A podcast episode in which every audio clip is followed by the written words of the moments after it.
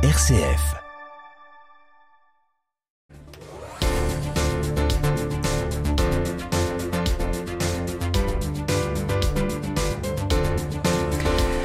Chaque année, à la date du 14 novembre, a lieu la Journée Mondiale du Diabète. L'occasion de recevoir deux professionnels de santé ce soir. Docteur Maxime Hoffmann, bonsoir. Bonsoir. Vous êtes néphrologue à l'hôpital privé La Louvière à Lille.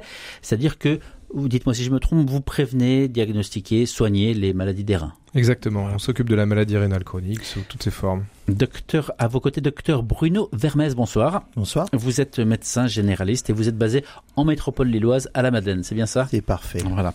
D'abord, pourquoi est-ce que tous deux, alors que vous avez fort à faire, vous êtes mobilisés en cette Journée mondiale du diabète ? Alors, on est mobilisé de façon très importante pour le diabète parce que c'est la première cause de maladie rénale chronique, si vous voulez terminale, qui est une des complications les plus graves du diabète. Le diabète, c'est aussi une maladie de société de plus en plus fréquente. Et les conséquences de cette maladie sont graves du point de vue cardiovasculaire. On va y revenir, docteur Hoffmann, mais diabète 1, diabète 2, de quoi est-ce qu'on parle quand on parle de diabète ? Alors effectivement, il y a deux types de diabète. Le diabète 1, c'est le diabète plutôt du sujet jeune, mince, qui est lié à quelque chose d'auto-immun, un manque d'insuline produit, si vous voulez. Mais c'est pas ça l'épidémie actuelle. L'épidémie actuelle, c'est le diabète de type 2, associé à l'obésité abdominale, associé à la malbouffe, on y reviendra peut-être, associé aussi au manque d'activité. Voilà, c'est ça le problème, c'est une maladie de société. Docteur Vermesse, comment est-ce qu'on le détecte, cette maladie ? Alors avant tout, on parle vraiment d'épidémie, hein. C'est-à-dire qu'il y a une explosion, et aujourd'hui, s'il y a peut-être un petit 800 millions de malades dans le monde, on en attend près d'1,3 milliard en 2050. Hein. Donc on parle vraiment d'épidémie, et quand vous nous parlez de qu'est-ce qui nous touche, qu'est-ce qui motive notre implication, elle est là. Alors après, pour répondre à votre question... Plus de 4 millions de personnes en France actuellement. Oui, et c'est exponentiel. En 2019, c'était 3,6 millions. Donc vous vous rendez compte qu'en 2 ans, on a pris 400 000 personnes. Donc, et c'est une maladie qui est insidieuse. C'est une maladie qui ne s'exprime pas, ou quand elle s'exprime, c'est trop tard. C'est très tard. D'accord ? Donc en fait, nous, on est là pour sensibiliser les gens. On connaît les profils patients, on a réussi, parce qu'on travaille à déterminer des profils qui sont plus susceptibles que d'autres à développer un diabète. Le dépistage est très simple, il suffit de doser la glycémie dans le sang, et à partir de là, plus tôt on détecte, plus tôt on prévient. Je dis toujours, je peux vous guérir de tout si je vous trouve à temps. Vous évoquez le profil patient un peu type, quel est-il ? C'est toujours les mêmes. D'abord, ce sont des gens sédentaires, ce sont des gens qui mangent mal, ce sont des gens qui sont obèses, ce sont des gens qui sont hypertendus, ce sont des gens qui fument, ce sont des gens qui ne prennent pas soin d'eux. Ou qui n'ont pas les moyens de prendre soin d'eux, et on est là pour leur dire, mais vous savez, on peut tous à notre niveau prendre soin de nous, c'est facile de marcher, c'est plus facile de marcher à mon sens que de faire un trajet en trottinette électrique. Voilà. Vous dites que la bonne santé, c'est pas un luxe ? La bonne santé, c'est pas du tout un luxe. La bonne santé, contrairement à ce qu'on pense, faire du sport, c'est facile, il suffit de marcher. Ça coûte rien.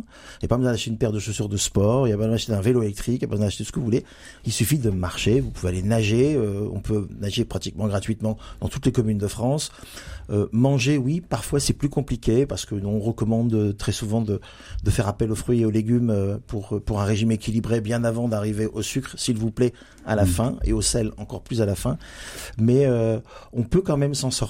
Les 5 fruits et légumes par jour, par exemple, ça peut être 400 grammes d'un fruit ou d'un légume sur une journée, et on change le lendemain. Donc vous pouvez très bien bénéficier d'une promotion sur les pommes et le lendemain prendre une boîte de poireaux, et puis vous ajoutez à ça un petit blanc de poulet, c'est pas la viande la plus chère, et puis on s'en sort. On vous sent remonter contre finalement ce virage, cet élan de civilisation que l'on prend. Vous avez parlé des trottinettes, de la malbouffe et des réalités d'aujourd'hui. Vous partagez ce constat, Dr Hoffmann ? Alors, je partage ce constat, et puis là on parlait de coûts de santé, mais il faut que vous sachiez que les coûts de complications de ces maladies après, s'ils ne sont pas supportés par les patients en France, et grand Dieu heureusement, ils sont supportés par la société. Et donc les coûts de les complications du diabète tardif sont majeurs. Par exemple, en ce qui me concerne, une année de dialyse coûte en moyenne 60 000 euros à la société. Donc vous voyez, des actions précoces, simples, du quotidien, qui ne sont pas un luxe, vont faire gagner de l'argent à la société et permettre aussi de réinvestir des capitaux vers d'autres choses. Hein. Est-ce qu'il existe une prévalence accrue dans les territoires défavorisés ? Ah oui, oui, nous, on paye un lourd tribut dans le Nord-Pas-de-Calais. On est une des régions en France où il y a une prévalence, c'est-à-dire un pourcentage de malades atteints qui est un des plus importants en France, si vous voulez. C'est corrélé à plein de choses, c'est corrélé effectivement aussi à la problématique d'accès aux soins, la problématique financière. Plein de raisons expliquent tout cela. Toujours est-il que, comme dans certains cancers, comme dans la maladie cardiovasculaire, le Nord-Pas-de-Calais n'est pas très bon. Mais une petite digression, quand vous parlez du coût exorbitant, hein, oui, du traitement finalement de, oui, cette maladie, est-ce que les pouvoirs publics mettent les moyens en amont et au moins les moyens politiques? Oui, alors en France, on n'est pas très bon dans la médecine préventive. Hein. Ça, c'est un constat qui est partagé. Bon, je pense que désormais, les politiques l'ont compris et il y a quand même de l'investissement qui est fait. Dans ce qui concerne dans notre pathologie de la maladie rénale, ils ont mis de l'argent pour que les établissements de santé puissent bénéficier de forfaits spécifiques pour mieux soigner les gens, avec un accès gratuit à des diététiciennes, à des psychologues, à des infirmières. Donc oui, maintenant il y a une prise de conscience qu'il faut intervenir avant, ce d'autant que désormais on a tout un panel de traitements, on y reviendra peut-être après, mais qui permet d'éviter l'arrivée en dialyse. Néphrologue, c'est un spécialiste du rein. Aujourd'hui, c'est ce que révèle aussi l'étude Ipsos, qui est un outil publié en ce moment sur ce sujet. On ne sait pas à quoi sert le rein. Non. Le commun des mortels ne sait pas à quoi sert le rein. Alors dites-nous à quoi sert le rein. Je vais vous le dire, effectivement, parce qu'on s'en est rendu compte. Comme c'est un organe qui est relativement silencieux, qui fait pas mal, les gens s'en inquiètent assez peu. Alors le rein, c'est quoi? Le rein, c'est une espèce de machine à laver high-tech, avec un certain nombre de fonctions. La première fonction, c'est la fonction d'épuration des déchets du corps. Une deuxième fonction, c'est aussi l'élimination de l'eau et du sel qui est en excès. On vit bien parce qu'on vit dans un état d'équilibre en tant qu'humain, si vous voulez. Le rein, ça assure cet équilibre qui est très très fin, hydrosodé, mais aussi d'accumulation des déchets. Il y a une troisième chose, c'est que le rein, ça produit un certain nombre d'hormones, des hormones qui ont trait au métabolisme phosphocalcique, c'est-à-dire à la solidité osseuse, et aussi c'est l'organe qui produit l'érythropoïétine, qui maintient notre taux de globules rouges élevé. Donc vous voyez, c'est un organe très complexe, qui peut être atteint par plein de maladies différentes, et c'est ce qui fait aussi la richesse de notre médecine. Docteur Bruno Vermesse, en tant que médecin de famille, médecin généraliste, vous, votre job, c'est aussi bien que le patient n'arrive pas chez votre confrère, le docteur Hoffmann, puisque c'est un stade avancé quand on va chez un néphrologue. Comment est-ce qu'on dépiste le diabète? Alors, vous avez parfaitement raison, mon rêve absolu, c'est qu'il ne les voit jamais. Parce qu'en fait, ils sont très peu nombreux, les néphrologues, ils sont à peine 1500, même pas. Donc, il faut absolument préserver notre pool de médecins spécialistes. Et donc, en amont, d'abord, on a un rôle éducationnel, bien sûr, parce qu'on n'a pas parlé d'éducation, mais ça prend du temps. Sur une médecine générale qui en a de moins en moins, mais il faut le faire. Comment ça se dépiste? Encore une fois, tout ça fait facilement. Vous déterminez sur des profils que j'ai décrits tout à l'heure, vous déterminez à partir de 40-50 ans, ben, c'est pas inutile de faire une biologie complète, qui va d'ailleurs inclure une fonction rénale, parce que déterminer ce que c'est qu'une maladie rénale chronique, ça se fait sur un simple échantillon d'urine, il n'y a même pas besoin d'être stérile, vous le prélevez le matin, et puis ça vous permet de savoir si déjà il y a une alerte sur le rein. S'il y a déjà une alerte sur le rein, et si le malade est diabétique, c'est que vous êtes déjà arrivé un petit peu en retard d'ailleurs. Mais donc c'est je veux dire, la démarche qu'on demande aux malades, c'est de venir voir leur médecin traitant. Encore une fois, c'est pas difficile de venir voir le médecin traitant et de dire voilà, moi je suis jamais venu. Moi j'en ai assez de voir tous ces malades qui viennent parce que ils ont une pathologie et qui disent mais moi j'ai jamais besoin du médecin jusqu'à maintenant. Est-ce que le médecin traitant est sensibilisé spécifiquement sur ces questions-là, parce que on imagine que la détection des cancers et autres maladies sont aussi très prégnantes. C'est la grosse problématique de la médecine générale aujourd'hui, c'est que quand vous demandez à un spécialiste s'il a le temps de tout lire dans sa spécialité, il vous dit non. Donc vous imaginez que nous, on doit drainer et gérer toutes les pathologies. Moi qui travaille beaucoup avec des professionnels du médicament, je sais que la difficulté, c'est de rompre cette inertie entre la spécialité et la médecine générale, à savoir pouvoir faire bénéficier les médecins généralistes de tout ce que découvrent et de tout ce que met au point les spécialistes et donc nos patients. Et ça, malheureusement, on voit que les médecins généralistes aujourd'hui, ils ont une telle charge de travail que le temps réservé à la connaissance et à la réactualisation des connaissances, il est de plus en plus parcimonieux. C'est pas de notre faute. C'est un état de fait. Il faut quand même trouver les moyens de le faire, mais c'est compliqué. On l'a compris là, ce que vous dites, c'est que on peut vivre aussi avec un diabète sans aller voir le spécialiste. Complètement normalement. Justement, quand c'est pris en charge, de quelle manière et quelles conséquences ça a sur la vie du patient? Et justement, un diabète équilibré, c'est-à-dire un diabète qui suit les recommandations hygiéno-diététiques et qui suit les process de traitement, on en voit, vous allez en voir de plus en plus, par exemple sur la plage, vous avez des gens qui ont des petits patchs sur le bras, qui est en fait un capteur qui leur permet de savoir quel est leur taux de glycémie, et vous apercevez que ces gens-là, ils peuvent aller dans l'eau, ils peuvent jouer avec leurs enfants, faire des châteaux de sable, et donc ça prouve qu'ils vivent normalement, mais à condition de respecter les règles de prescription et les règles thérapeutiques. Évidemment que c'est pas juste. Mais avant 1927, l'insuline n'existait pas. On mourait du diabète quand on avait un diabète de type 1. Mais si je mets vos propos récents là, en parallèle du nombre exponentiel, finalement, vous le disiez tout à l'heure, de diabétiques de demain, finalement, c'est plein d'espérance encore, puisque la médecine rattrape finalement le malade. Exactement, mais je pense qu'il faut, avant que nous rattrapions les malades, et on est capable de le faire, il y a vraiment un problème politique et d'éducation à faire au niveau de comment on mange, comment on bouge, comment on fait du sport, comment on vit en fait. Il y a vraiment à revoir la politique de vie de tous les jours. Se coucher tôt, éviter la junk food, faire de l'activité physique, ce sont le manque de sommeil, c'est aussi un risque de déstabiliser un diabète, de manger correctement, équilibré, de pas manger trop surtout, et de pas manger des aliments préparés. Faire la cuisine, c'est un vrai bonheur, parce que c'est encore un moment de partage. Ça, je pense qu'on est une société qui a oublié de partager. On fait tous chacun dans notre coin, on mange une boîte, on la chauffe en 2 minutes au micro-ondes.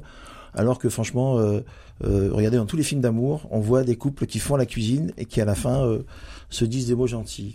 Docteur Hoffmann, d'après l'INSERM, le nombre de patients âgés de moins de 5 ans atteints des diabètes de type 1 a triplé en 15 ans. Les chiffres chez les plus jeunes sont assez terrifiants. Comment est-ce qu'on l'explique ? Alors, je ne suis pas diabétologue, mais j'imagine que c'est quand même par, si vous voulez, une augmentation de la prévalence des maladies auto-immunes. Le diabète de type 1 dont vous parlez chez les gens jeunes, c'est un diabète lié à la production d'anticorps qui attaquent notre corps. Donc je pense que c'est lié à cela, si vous voulez. Alors, on voit qu'il y a de plus en plus de maladies auto-immunes. Ouais, le diabète du type 1, c'est vraiment particulier. C'est quelque chose qui appartient à la spécialité dès le début de la pathologie. Donc, ça appartient aux endocrinologues. C'est pas le problème de société aujourd'hui. Le problème de la société, c'est le diabète de type 2, celui qui voit un pancréas s'user parce qu'on mange trop mal, qu'on mange trop, et qui donc, petit à petit, n'arrive plus à produire la quantité d'insuline suffisante à maintenir sa glycémie. Et une fois que la glycémie a échappé, eh ben, ça va abîmer les petits vaisseaux. Et là, ça va abîmer le rein, la rétine, les nerfs, et après ça abîmera les gros vaisseaux, et c'est toute la pathologie des maladies cardiovasculaires qui reste la première cause de mortalité du diabétique. Donc encore une fois, c'est vraiment aujourd'hui, s'il vous plaît, c'est le diabète de type 2, parce qu'on peut agir tout de suite. Quelqu'un qui fait un diabète de type 1, qui brutalement voit ses anticorps bouffer son pancréas, on ne peut pas faire grand-chose. C'est-à-dire qu'un diabète de type 2, on peut lui dire bouge, on peut lui dire mange mieux, on peut lui dire arrête de fumer, on peut lui dire voyez, c'est ça. Je parlais tout à l'heure de l'enquête Ipsos sur la population des Hauts-de-France. Il en ressort tout simplement la méconnaissance, l'ignorance, le manque flagrant d'informations. Le tableau est très très sombre. Est-ce que ça suffit une journée mondiale comme ça, et puis finalement quelques déclarations? Non, on sait bien, si vous voulez, que ces journées, puisque maintenant il y a des journées de tout, donc les gens l'oublient. Mais on a quand même conscience que l'art de l'enseignement, c'est la répétition, et donc globalement, quand ils entendent des messages sur le diabète, sur la journée du rein, sur la journée du cœur, etc. Au finalement, ça, pas à pas, ça fait son chemin, et puis les gens commencent à prendre conscience des bonnes pratiques que nous a donné Vermesse là actuellement. Donc je pense que c'est quand même positif. Ouais. Docteur Hoffmann, vous confirmez ce qui vient d'être dit sur le fait que plus la maladie est détectée tôt, moins vous êtes concerné, et plus finalement le traitement peut répondre, et puis il y a... Clairement, dans le diabète, le dépistage précoce qui, pour répondre précisément à votre question, c'est 2 choses. C'est une prise de sang et une analyse d'urine. C'est les 2 choses en même temps. C'est tout à fait simple. Plus c'est pris tôt et moins on a une évolution vers les complications graves que nous, spécialistes, on voit. Et en particulier, l'insuffisance rénale. Ce d'autant que maintenant, et c'est pour ça, vous parliez d'espérance tout à l'heure, mais on a de grands espoirs. On a des progrès thérapeutiques, y compris dans le diabète de type 2, l'utilisation de nouvelles classes de traitements, des médicaments qui font uriner du sucre par exemple, mais plein d'autres qui vont sortir en France. On a des médicaments qui sont extrêmement efficaces et qui vont éviter l'évolution vers l'insuffisance cardiaque et la dialyse. Mais est-ce que c'est le rôle finalement de la médecine, de la pharmacie, de rattraper les écarts de vie de cette génération? Alors, un mot d'une tribune dans Le Point qui est parue aujourd'hui, un cardiologue et un médecin du sport qui explique qu'une nouvelle doxa médicale est arrivée dans les années 2000 sur le principe de non-exclusion concernant les diabétiques qui ont eux aussi droit à une vie normale avec leur lot de malbouffe. Un tournant qui marque, écrivent-ils, le point de départ d'une perte de contrôle de la pathologie. Vous comprenez ce... Il n'a jamais été interdit de prendre du plaisir et on ne l'interdira jamais. On n'est pas des ayatollahs. Par contre, l'excès nuit en tout. Donc, quand on est malade, c'est la faute à personne. Mais si vous ne tenez pas compte du fait que vous êtes malade, vous allez aller plus mal, plus vite. Donc en fait, on est là pour rappeler à des gens malades qu'on peut les soigner et que s'ils respectent les process thérapeutiques, s'ils respectent les process hygiéno-diététiques, ils ont une vie, oui, la plus proche de la normale. Je passe mon temps à dire que je ne suis pas médecin pour faire vivre les gens le plus longtemps possible. Je suis médecin pour faire vivre les gens le mieux, le plus longtemps possible. Le mieux. Ça inclut du plaisir. Et c'est donc, on le rappelle, une maladie insidieuse, on ne la sent pas, elle arrive, elle évolue, le temps file. Si je vous écoute bien, si je comprends bien ce qu'on vient de dire, c'est que finalement, vous appelez chacun, chacune, à la responsabilité, à la responsabilisation de soi-même, c'est-à-dire que, eh bien, on n'est pas là pour reposer sur ou le corps médical ou quelqu'un qui nous dirait, bon, maintenant il est temps de prendre... Non, c'est simplement, nous sommes responsables, eh bien, de notre santé, de notre corps. La responsabilité individuelle est extrêmement importante parce que elle ne se suffit pas à elle-même, bien sûr, les médecins ont leur rôle, mais voilà, les patients ont leurs devoirs, ils ont des droits, mais ils ont des devoirs. Le devoir, c'est aussi le régime au sens large au début, mais c'est également bien faire les examens en temps voulu. Nous, on croule sous des demandes de choses qui sont trop tard diagnostiquées, parce que parfois, j'ai pas eu le temps, j'ai pas voulu, etc. etc.